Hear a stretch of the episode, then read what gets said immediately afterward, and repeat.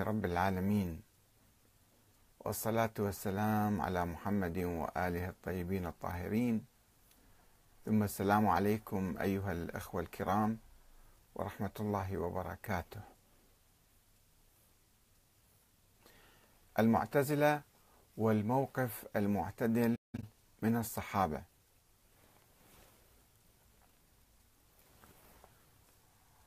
المعتزلة والموقف المعتدل من الصحابة.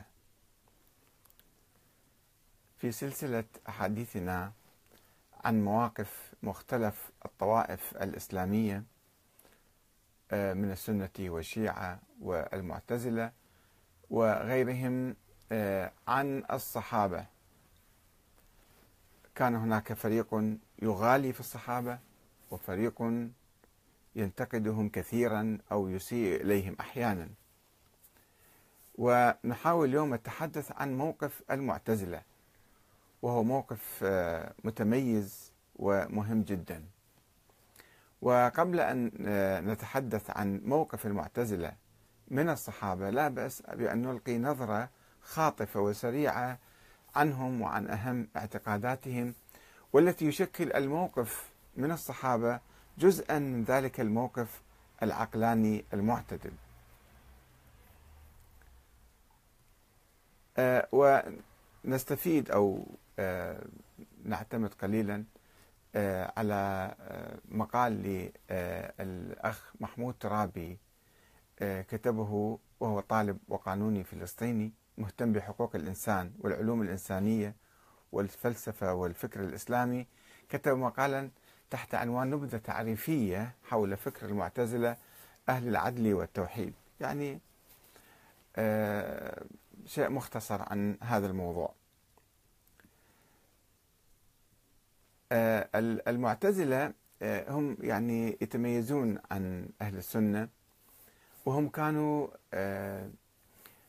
حركة فكرية أو تيار فكري نشأ في أواخر القرن الأول الهجري وامتد إلى القرن الثاني وحكم من خلال الخلفاء المأمون والواثق والمعتصم بعده آه، فترة من الزمن. ثم حدث الانقلاب الكبير على هذا الفكر فكر المعتزلة بقيادة المتوكل الخليفة العباسي المتوكل والإمام أحمد بن حنبل الذي أسس المذهب السني أو دعم المذهب السني. قبل ذلك آه، لم يكن المسلمون قد انقسموا كثيرا بين سنة وشيعة. كان في تيارات عديدة في المجتمع الإسلامي. كان أهل الحديث اللي هم آه، سلف السنة. وكانوا الشيعة أيضا من أهل الحديث وأيضا كانوا من أهل العقل أيضا. الإمام آه، أبو حنيفة مثلا كان قريبا جدا من المعتزلة. وكذلك يعني كان في اندماج أو تقارب أو أو آه، امتزاج بين حتى المذهب الحنفي والمذهب الشيعي والاعتزال. بعد ذلك الشيعة أخذوا كثيرا من الاعتزال أو هم كانوا أيضا قادة في هذا في هذا التيار وفي هذه الحركة. ثم آه، عندما حدث الانقلاب على المعتزلة آه، المعتزلة باختصار يقولون بالعقل يقدمون العقل على النقل.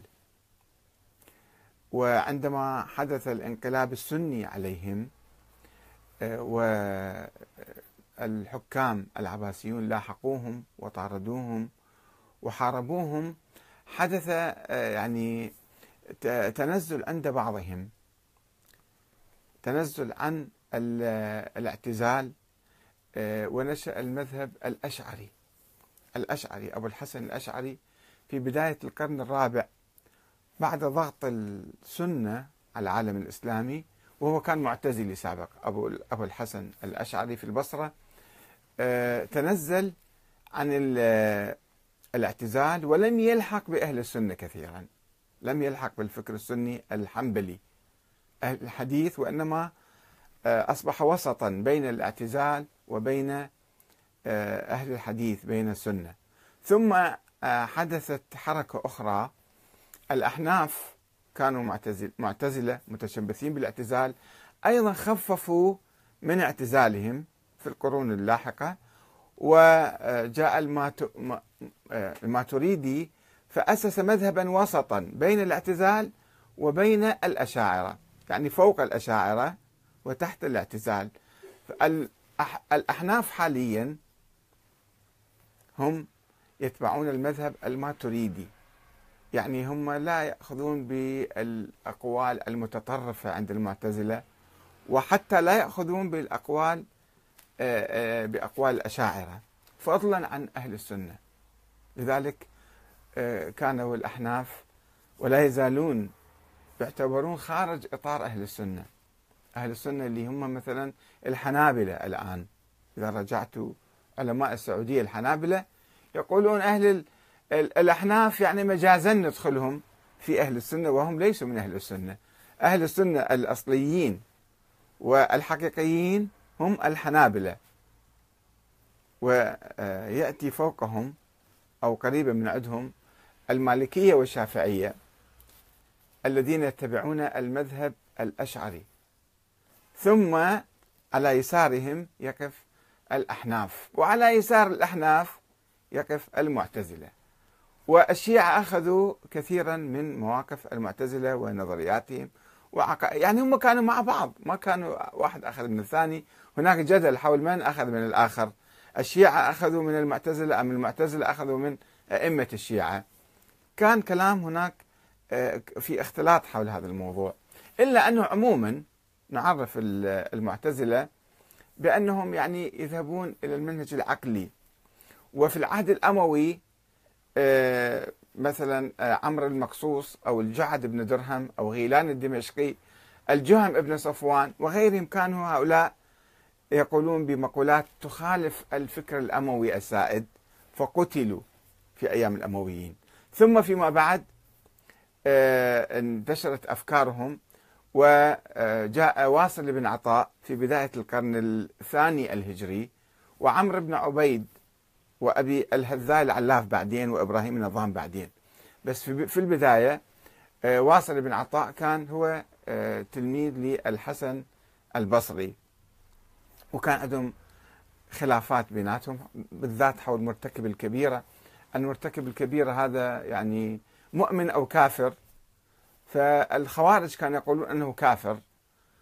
آه، الفكر أهل الحديث كان يقول لا هذا مسلم وربما الله يغفر له يوم القيامة. فحدث خلاف فحدث تيار وسطي بين هؤلاء وهؤلاء وواصل ابن عطاء لم يقتنع بأنه مو كافر ولا أنه مؤمن فقال بالمنزلة بين المنزلتين. يعني لا مؤمن ولا كافر. وبسبب هذه الإجابة اعتزل آه، مجلس الحسن البصري وقام بتأسيس حلقة علمية آه، خاصة له وأصبح له أتباع. ولذلك قال الحسن البصري له اعتزلنا واصل. ومن هنا سميت هذه الفرقة المعتزلة. أهم شيء في الفكر الاعتزالي هو حرية الاختيار للإنسان خلاف القدرية القدرية الجبرية. الأموية التي كانت تقول أن أفعال الإنسان كلها آه، مقدرة من الله تعالى حتى عندما يقترف محرم أو يقترف خطأ ذنب هذا الله مقدر له. فهؤلاء وكلام غير معقول وخلاف العقيدة الإسلامية العقيدة الجبرية لأن تسلب الإرادة والحرية من الإنسان وتبرر أعمال الظالمين الطغاة. أنه هذا الله كتب لهم. يعني بعد ما عندهم ذنب ولا عندهم مسؤولية. هذا الفكر القدري الذي كان سائد. فمقابل هؤلاء جاء المعتزلة الذين سموا أيضا بالقدرية في مقابل أولئك. يعني الذين لا يقولون بهذا القدر يقولون بحرية الاختيار آه، للإنسان ومسؤوليته عن أعماله ويعطون مكانة كبرى للعقل البشري. أهم شيء اللي يميز الاعتزال والمعتزلة هو هذا الشيء. وطبعا في كل المواضيع الكلامية والمواضيع يعني العقدية هم استخدموا عقلهم و آه، يعني كان لهم منهج آخر وأفكار أخرى تختلف عن الفكر السني فكر أهل الحديث خصوصا. كانوا يقولون آه، العقل أول الأدلة. الله خلق العقل عند الإنسان وبالعقل عرف الله الإنسان وعرف النبوة والأنبياء. وبالعقل آه، آه، آه، يميز الإنسان بين الحلال والحرام وهذا الموضوع اللي كان مطروح عندهم التحسين والتقبيح العقليان. أن العقل هو يقبح بعض الأشياء ويحسن بعض الأشياء. الزنا حرام القتل حرام السرقة حرام الغصب حرام الكذب حرام. هذه كلها أمور عقلية العقل يحسنها. ولذلك كانوا يعتمدون كثيرا في بناء عقيدتهم على العقل. انعكس ذلك على موقفهم من الحديث. فما آه، كانوا يأخذون بالأحاديث اللي كانت تتوالد بكثرة ذيك الأيام. في القرن الأول والقرن الثاني الأحاديث يعني التي وردت مؤكدة من كبار الصحابة صحابة رسول الله صلى الله عليه وسلم. هي يعني أحاديث جدا قليلة ولكن بدأت تتكاثر تتكاثر تتكاثر إلى أن بلغت الألوف ومئات الألوف. فهم كان عندهم موقف حذر ما كانوا يقبلون آه، هذه الأحاديث ويشكون في قيمتها الثبوتية. يقولون مو ثابتة الناس واحد عن واحد عن واحد عن واحد ما نعرف نص الحديث ومضمون آه، الحديث ما هو. آه، إلا في حدود ضيقة يمكن 80 حديث كان متواتر يأخذون فيه فقط. وكذلك الإمام أبو حنيفة أيضا كان متشدد جدا في قبول الأحاديث. بسبب انتشار الوضع والكذب في الحديث في زمانهم. آه، فوضعوا قواعد صارمة لقبول الأحاديث مما ترتب عليه في نهاية المطاف أنهم أخذوا بشيء يسير جدا من الأحاديث النبوية. قلنا أن المعتزلة قالوا بأن الإنسان مسؤول عن كل ما يفعل وأن مسؤوليته إذا الله كلفه بشيء آه، وأعطاه مسؤولية تقتضي أن يكون حرا في اختيار طريق طريقه وأفعاله ومعتقداته. ما يمكن يكون مجبور مو معقول الكلام هذا. وإلا فستكون محاسبته على ما لم يكن له خيار فيه ظلم. الله سبحانه وتعالى كيف يمكن يكلف واحد ويكتفه ثم يحاسبه يوم القيامة؟ فمو معقول الحساب مع الجبر. وهذا مما لا يستقيم عندهم مع عدالة الله سبحانه وتعالى. فالله منزه من أن يضاف إليه شر أو ظلم. فاتفقوا على أن العبد خالق لأفعاله أي أنه حر تماما في قيامه بها خيرها وشرها. مستحق على ما يفعله ثوابا أو عقابا في الدار الآخرة لأنه هو قام بكذا أو لم يقم بكذا. ومن أشهر آرائهم القول بخلق القرآن. القرآن مخلوق كلام مخلوق لله تعالى مو قديم مع الله.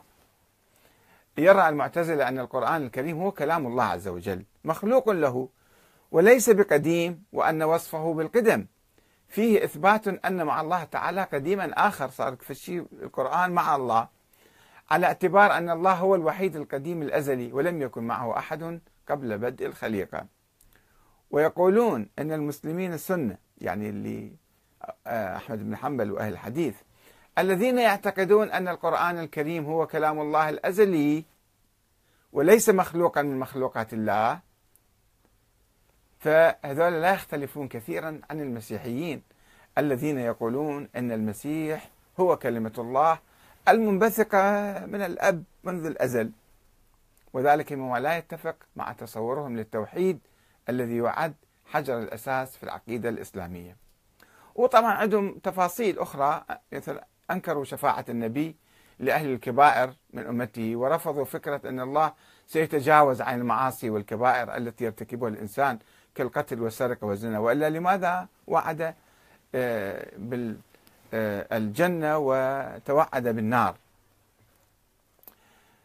آه، وعندهم أحكام تفصيلية في بعض المسائل الفقهية في مثل دية المرأة تساوي دية الرجل. نكاح الصغار الصغار كانوا يرفضونه. وأيضا في المسألة السياسية عندهم موقف مهم جدا متميز حقيقة يقولون أنه الحاكم والحكومة يجب أن تأتي بالتعاقد مع الناس يعني نظرية العقد الاجتماعي. الكلام في طرق الإمامة وقد اختلف فيه وعند المعتزلة أنه العقد والاختيار. وهذا نشوفه مثلا في آه، آه، بعض الفقهاء حتى السنة اللي متأثرين بالفكر الاعتزالي الماوردي مثلا. الماوردي يميل إلى نظرية العقد الاجتماعي وأن الحاكم يجب أن يكلف من قبل الناس مو يسيطر بالقوة والعنف عليهم كما يقول أهل السنة أمام أحمد بن حنبل. شرع ونظر لنظر لمسألة الاستيلاء على السلطة بالقوة أي واحد يسيطر يصبح أمير المؤمنين يجب أن نطيعه ويحرم أن واحد يبات بالليل وما يعتقد أنه هذا أمير المؤمنين. فضلا عن الخروج عليه. مجرد الاعتقاد أو عدم الاعتقاد أنه هذا أمير المؤمنين هذا يرتكب إثم. فضلا عن أنه يخرج لا هذا جدا محرم. وهذا الفكر هو الذي كرس الاستبداد. بينما الفكر الاعتزالي المعقول والعقلاني كان يرفض هذا الكلام. هذا كلام بدع جديدة طلعت. ومعروف الأصول الخمسة عند المعتزلة. وهي أولا التوحيد ونفي المثل والشبيه عنه تعالى إثبات وحدانية الله. وقالوا أن صفاته أو صفاته عين ذاته فهو عالم بذاته قادر بذاته وليس بصفات زائدة عن الذات وأنه لا جسم ولا شبح ولا جثة ولا صورة ولا دم ولا لحم مثل ما يقول أهل الحديث الذين كانوا يقولون الله مثل جسم الإنسان وينزل وعنده. فقط لا تسألون عن اللحية وعن العورة. أما عين عنده عيون وعنده أذانات وعنده أيدي وأرجل وهذا المشبهة المجسمة بالذات الحنابلة. فهم يوحدون الله بهذا المعنى وأيضا يؤمنون بالعدل أن الله عادل. من أصولهم الخمسة التوحيد والعدل. وهذا أيضا انعكس عند الشيعة. يقولون أصول الدين خمسة التوحيد والعدل. والمنزلة بين المنزلتين يعني لا مؤمن ولا كافر مرتكب الكبيرة. والوعد والوعيد. أن الله وعد المؤمنين بالجنة سوف يفي لهم بالجنة. وتوعد المذنبين والكافرين بالنار سوف يدخلهم بالنار. لأن بعض المسلمين من أهل السنة بالذات كانوا يقولون لا الله سبحانه وتعالى كيف؟ يمكن واحد طول حياته يصلي ويصوم ويعبد ويحج ويزكي وآخر شيء الله يذبه بالنار. هو حر الله سبحانه وتعالى. وواحد كافر فاسق فاجر يفعل كل المنكرات. يوم القيامة الله يوديه بالجنة. هذا كلام غير معقول. كيف هذا ينافي عدل الله تعالى؟ فإذا يتفرع عن الإيمان بعدل الله تعالى آه، تطبيق الوعد والوعيد. وأخيرا عندهم الأمر بالمعروف والنهي عن المنكر. يعني مبدأ الثورة ضد الظالمين والطغاة. ولذلك يجوزون الخروج على الحكام إذا ارتكبوا الكبائر وأساءوا في حكمهم إلى الناس. وإن كانوا مؤمنين هو ظالم. أما عند الفكر السني اللي نشأ بعدين بعد الانقلاب على المعتزلة كان يقول لا لا يجوز الخروج على آه، الأئمة والحكام حتى لو ارتكبوا الكبائر حتى لو ظلموا. جابوا أحاديث لأن أساسا المعتزلة ما يقبلون الأحاديث يأخذون روح القرآن الكريم. والسنة يقولون هاي أحاديث أن الحاكم لو ضرب جلد ظهرك وأخذ مالك واعتدى عليك ويسوي اللي يسوي أنت شو خصك في الله تعالى. وبعضهم حتى دعائهم محرمة على الحاكم. المعتزلة هذا الفكر المعقول. يعني رغم أنه المعتزلة انقرضوا كاسم وكطائفة هم ما كانوا طائفة كانوا تيار. أعتقد التيار لا يزال موجود حتى عند كثير من أهل السنة اليوم. ليسوا كلهم يؤمنون بما يؤمن به أحمد بن حنبل وأهل الحديث. كثير من جماهير أهل السنة يؤمنون بهالمسائل العقلية الطبيعية البديهية يعني. آه، طبعا هم كان تيار ولد يعني في بداية القرن الثاني الهجري كما قلنا وكان إلى جذور في القرن الأول أيام الأمويين وإلى أن وصل المأمون إلى السلطة في نهاية القرن آه، الثاني الهجري هو تبنى هذا المذهب. وكان قريبا من الشيعة لأنه كان في تداخل. وحتى كان في فرقة اسمها الشيعة المعتزلة في القرن الرابع الهجري. في فرقة كانت اسمها الشيعة المعتزلة. وهذه الفرقة أكثر شيء كانت من أهل بغداد أهل الكوفة وبغداد. يعني تميل هم أهل البصرة المعتزلة ينقسمون قسمين.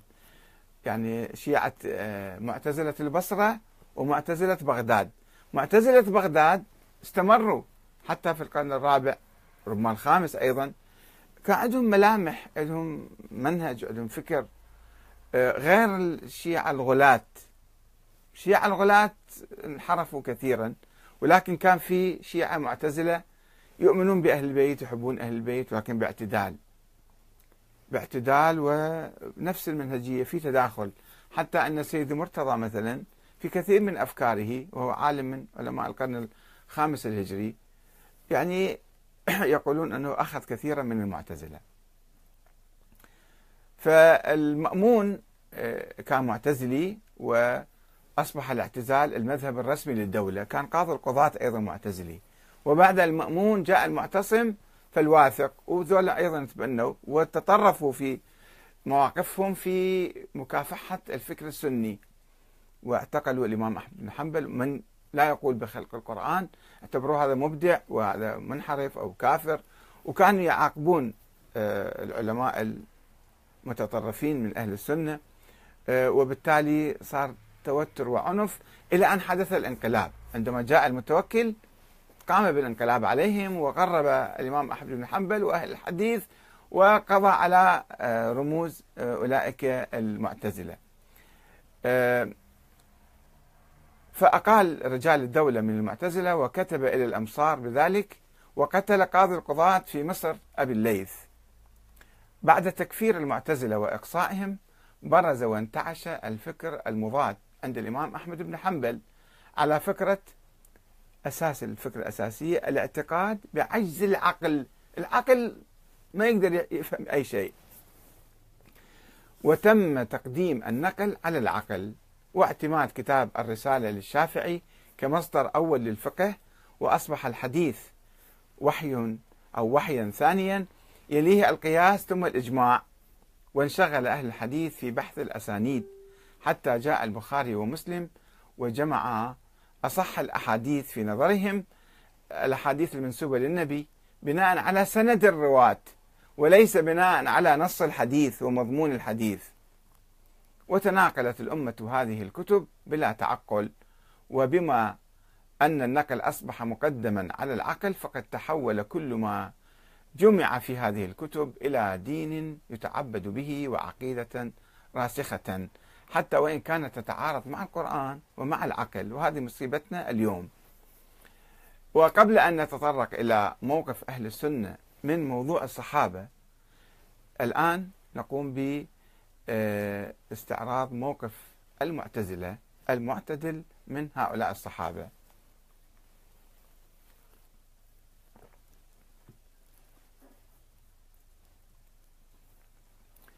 ينقل ابن أبي الحديد في شرح نهج البلاغة وهو من علماء القرن السادس أو السابع.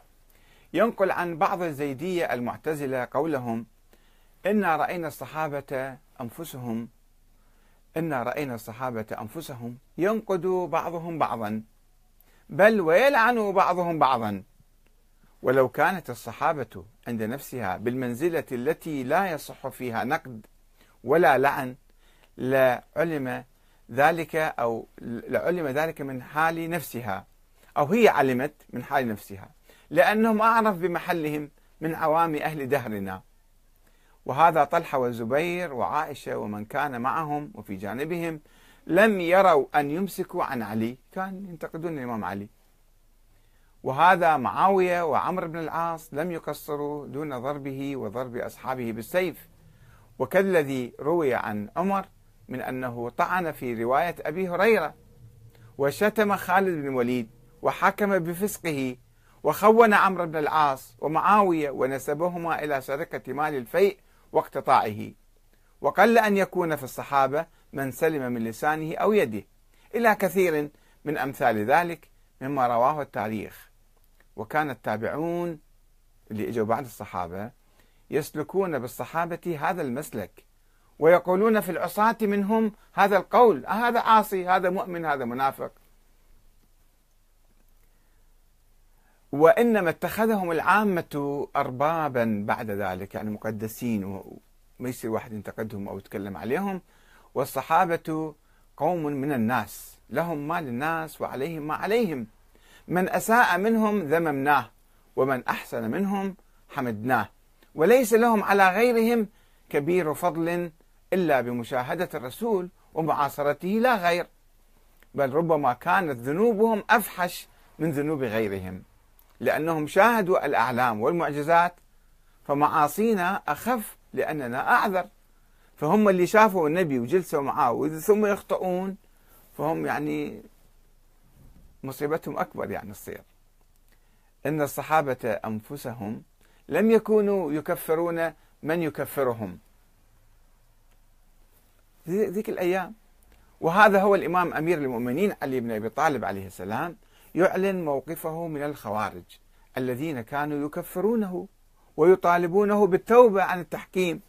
ويقول إن لهم علينا ثلاثة حقوق. ألا نمنعهم مساجد الله ولا نقطع عنهم الفيء ولا نبدأهم بقتال. وإذا كان قد اضطر لمحاربتهم بعد خروجهم عليه وقتلهم بعض أصحابه فإنه قد نهى عن قتالهم في المستقبل. وقال لا تقاتلوا الخوارج بعدي فإنه ليس من طلب الحق فأخطأ كمن طلب الباطل فأدركه. هذا في نهج البلاغة موجود كما تعرفون. وكان الإمام علي عليه السلام قد سئل من قبل عن أهل الجمل الذين جاءوا لحربه. أمشركونهم؟ قال من الشرك فروا. هؤلاء مسلمون وفروا من الشرك. قيل أمنافقونهم؟ قال إن المنافقين لا يذكرون الله إلا قليلا. هؤلاء هم أيضا مؤمنين. ما نقدر نقول عليهم منافقين. قيل فما هم؟ إذا شلون ليش نحاربهم إحنا الآن؟ وما هو موقفنا من عندهم؟ فقال هم إخواننا بغوا علينا. وعندما سمع بعض أصحابه في صفين يسب أهل الشام قال إني أكره أن لكم أن تكونوا سبابين. وذلك انسجاما مع قول الله تعالى ولا تسبوا الله الذين يدعون من دون الله فيسبوا الله عدوا بغير علم. يعني شوفوا يعني لا تقديس وتعظيم ولا تفسيق وتكفير وتضليل وكذا. أن الصحابة ناس مؤمنون. حدثت عندهم أخطاء. بغى بعضهم على بعض. قتل بعضهم بعضا. فإحنا ما نجي يعني نوغل كثيرا في الكلام عنهم. لا نقدسهم تقديسا مثل الأنبياء. ولا نحطمهم ونسقطهم مرة واحدة. إنما هذه يعني أعمال آه، جرت في التاريخ. وإذا إحنا ردنا ندرس التاريخ أو نقرأ هذه الأحداث فلكي نأخذ العبرة اليوم لا ننظر إلى الحكام نظر التقديس. هناك من ينظر حقيقة هناك من ينظر إلى الحكام اليوم أن هؤلاء أولي الأمر. يجب أن نطيعهم بلا نقاش لا ننتقدهم ولا نحاسبهم ولا نحكي عليهم أي شيء. وهناك يعني أيضا كلام عن الحركات الإسلامية عن المشايخ عن العلماء عن المراجع. هناك من ينظر إليهم نظرة تقديس وتعظيم مثل ما السنة ينظرون إلى الصحابة. حتى بعض الشيعة اليوم يتعاملون مع أي واحد لابس عمامة أو شيخ أو عالم أو مرجع أو ولي أمر مثلا أنه هذا شبه معصوم وما عنده خطأ وكل أعماله صحيحة. هاي نظرة خاطئة. وهناك من يسقط هؤلاء والتسقيط أيضا خطأ. لا إفراط ولا تفريط. يجب أن ننظر إلى الناس من خلال أعمالهم ومواقفهم. فإذا شفنا في موقف صحيح ندعمه وإذا شفنا في موقف خطأ نقول هذا خطأ. يعني يكون لنا رأي كالمعتزلة الذين رأوا باعتدال نظروا باعتدال إلى الصحابة الكرام وإلى العلماء الكرام اليوم. نحن أيضا لابد أن ننظر باعتدال. لا نعبدهم عبادة لا نطيعهم في كل شيء حتى لو أمرونا بالباطل مثلا. وفي نفس الوقت لا نسقط حقوقهم ولا يعني نتكلم عليهم أكثر من اللازم. ونكفرهم ونضللهم ونفسقهم. ولو بعض العلماء يفسق بعضهم بعضا أو يضلل بعضهم بعضا. هذا خطأ كبير وهذا ما يجب أن ننتبه له. لا نسمع كلام هؤلاء أو آه، نوافق على مواقفهم المتطرفة ضد بعضهم البعض وإنما نطالبهم بالاعتدال في الكلام. إذا عندك رأي مخالف يعني آه، لازم أن يحترم هذا الرأي. ما نجي نسقطك ونحاربك ونفسقك ونتهمك وكل شيء ما عندنا شيء حتى نحطمك مرة واحدة. هذا خطأ. نحترم الآراء المختلفة نحترم الناس كلهم. ما نسقط أحد ما نكفر أحد في نفس الوقت ما نعبد أحد. ما يعني نطيع طاعة كاملة ولا نقدس أحد. هذا مقدس وذاك مقدس. لا ما في واحد مقدس. آه، إلى هنا والسلام عليكم ورحمة الله وبركاته.